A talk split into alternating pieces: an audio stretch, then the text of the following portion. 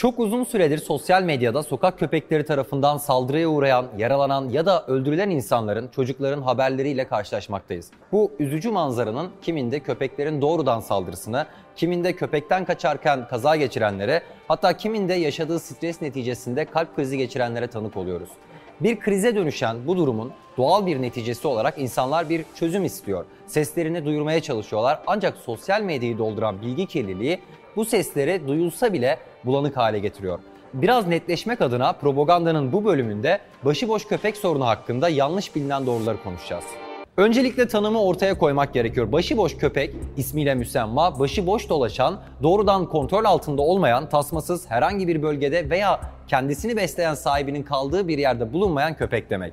Net bir sayı verilmese de tahminler Türkiye'de 10 milyonun üzerinde başıboş köpek varlığından bahsediyor. Her sene 200 binden fazla insan köpekler tarafından ısırılıyor. Bu sayı birden fazla ısırılan kişileri içermiyor.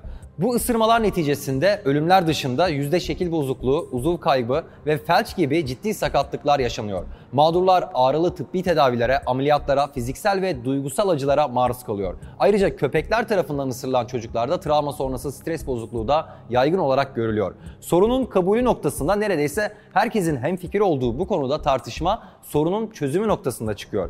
İşte ortaya atılan iddialar ve bu iddiaların bilimsel değerlendirmeleri. Hayvan hakları örgütlerinin konunun çözümüyle ilgili sıklıkla dile getirdiği bir yöntem kısırlaştırma. Yani yakala, kısırlaştır, geri bırak yöntemi.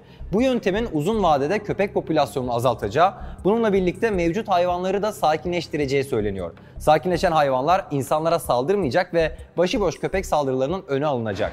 Bu iddia ile ilgili öncelikle bakılması gereken kısırlaştırmanın köpek popülasyonu üzerindeki etkisi. Nature dergisine yer alan bir araştırma 30 yıl içinde başıboş köpek popülasyonunun ne kadar artacağı üzerine matematiksel bir popülasyon modeli sunuyor. Diyelim ki bir şehirde 35 bin başıboş köpek var. Birinci senaryoda her ay en az 750 kısırlaştırma yapılacak ve çoğu köpek kolay yakalanacak. İkinci senaryoda ise başıboş köpekler kendi haline bırakılacak, kısırlaştırma yapılmayacak. İki modellemenin sonuçları kıyaslandığında ilginç bir sonuçla karşılaşılıyor. Kısırlaştırma yapıldığında ilk 15 yıl içinde bir azalma olsa da 30 yıllık periyotta yeniden hiç kısırlaştırma yapılmayan modellerle aynı sayıya ulaşılıyor. Bunun sebebi kısırlaştırma yapılmadığında da doğan yavruların ölmesi, popülasyonun kıtlığa göre kendisini dengelemesi gibi unsurlarla doğal bir sınırın oluşması. Bu modellemeye göre baktığımızda ve Türkiye'de şu an 10 milyon başıboş köpek olduğunu varsaydığımızda 30 sene sonra bu sayı 20 milyona ulaşıyor ve yakala, kısırlaştır, serbest bırak yöntemi emek ve para kaybı dışında bir fayda sağlamıyor. Burada atlanan bir konu da şu.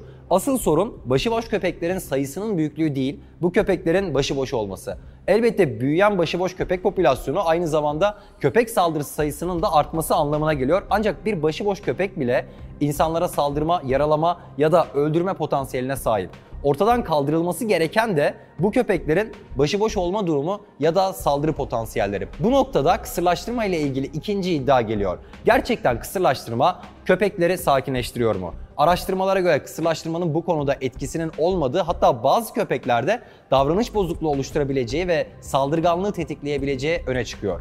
National Library of Medicine'da yayınlanan bir adli tıp makalesi başıboş köpeklerin durduk yere ve sebepsiz saldırdığını, tamamen içgüdüsel davrandığını, çocukları kolay bir av olarak gördüklerini göstermekte. Başıboş köpek saldırılarıyla ilgili ortaya atılan bir diğer iddia da bu köpeklerin aç kaldığı için saldırdığı. Saldırıya uğrayan insanlarla ilgili cebinde mama taşı saymış gibi trajikomik söylemleri ortaya çıkmasına sebebiyet veren bu iddia doğru mu?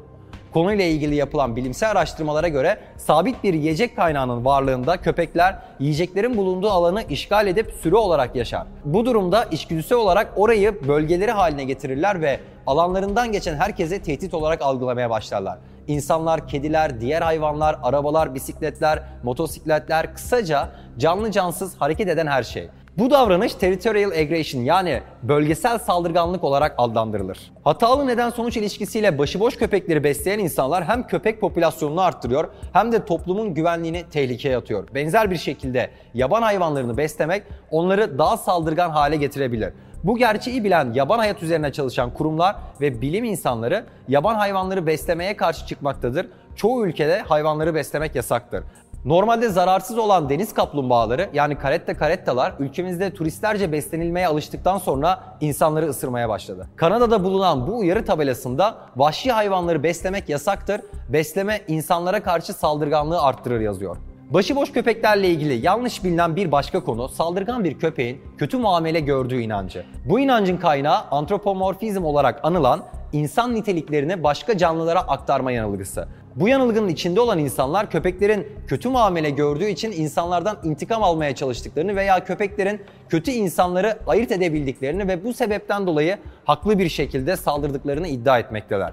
Bu inanç aynı şekilde hayvanların sevdiği insan iyi insandır gibi yanıltıcı tespitlere de sebep veriyor. Suçun en yaygın olduğu mahallelerde köpeklerin son derece yaygın olması ya da Hitler gibi tarihe geçmiş kötülerin köpeklerle arasının çok iyi olmasıysa çok da ilgi çekmeyen bir konu olarak kalıyor. Peki köpeklerin parçaladığı çocuklara kötü insan olacaklarmış demeye kadar varan bu tuhaf inancın gerçeğine? Gerçeği tam tersi. Doğada canlıların otomatik olarak kodlandığı davranış zayıfa saldırma ve tehlikeden kaçmadır. Köpekler geçmişlerinde insanlarla olumsuz etkileşimler yaşamışsa saldırmak yerine insanlardan kaçma davranışı sergiler. Başıboş köpeklerle ilgili yanlış bilinen bir konuda saldırıyorsa mutlaka bir sebebi olacağı inancı. Oysa yırtıcı saldırganlık olarak anılan ve köpekler dahil tüm yırtıcı hayvanlarda bulunan içgüdü özellikle sürü haline gelmiş köpeklerin hiçbir gerekçe yokken de saldırmasını tetikleyebiliyor. Bunu bir çeşit av provasına benzetebilirsiniz. Açlıktan tamamen bağımsız şekilde küçük çocuklar ya da kediler gibi zayıf gördükleri hareket eden canlı cansız her şeye tamamen saldırma amaçlı saldırabilirler. Konuyla ilgili ortaya atılan söylenmeden biri de köpeklere nasıl davranılması gerektiğini insanlara öğretirsek köpekler saldırmaz söyleme. Eğer köpek saldırıyorsa bu köpeğin değil, köpek karşılaşmalarında nasıl davranması gerektiğinin eğitimini alması ve karşılaşma anlarında bunu harfiyen uygulaması gereken insanın suçu. Köpeği görünce kaçtın mı? Tamam, ondan saldırmış. Hem o saatte orada işin neydi? Gerçeklere dönecek olursak belirttiğimiz gibi bir köpek hiçbir sebep olmadan da tamamen sizi zayıf görmesi sebebiyle saldırabilir. Eğer mağdur köpeğin üzerine yanlışlıkla bastıysa, sevmeye çalıştıysa, kaçtıysa veya köpeği kovalamak amacıyla taş attıysa bu mağdurun köpek saldırısını hak ettiği anlamına gelmez. Yine National Library of Medicine'da yayınlanan konuyla ilgili araştırma çocuklara verilen köpeklerin beden dilini anlama eğitiminin köpek saldırılarını önlemediğini açıklıyor. Hiç kimse köpeğin psikolojisini çözmek, dışarıya her çıktığında kendini köpeklere göre uyarlamak, hareketlerini kısıtlamak ve saldırıya uğrama kaygısıyla yaşamak zorunda değil. Çocuklar doğru olmadığını bilse bile korktuğu köpeklerden yine de kaçmaya çalışır. Kaldırımda yürüyen bir insan veya çocuk bir anda köpek saldırınca sadece refleks sebebiyle yola kaçar ve arabanın çarpması halinde hayatını kaybedebilir. Başıboş köpek yola fırlayınca sürücü kaza yapabilir. Başıboş köpek sorununu görmek istemeyenler sadece köpeklerin mağduriyeti üzerinden bir kampanya yürütüyor.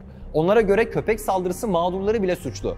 Hatta bu suçlamayı daha da ileri götüren kişiler mizantrop yani insandan nefret eden bakış açılarıyla köpek saldırılarını insanları cezalandıran ilahi bir güç olarak görüyor. Talep ettikleri eğitim de aslında aynı bakış açısının bir sonucu. Bu büyük soruna bir çözüm arayacaksak artık hayvan doğasına yabancı, gerçeklikten kopmuş insanları değil, bilimi, gerçekleri ve uzmanları dinlemenin vakti geldi.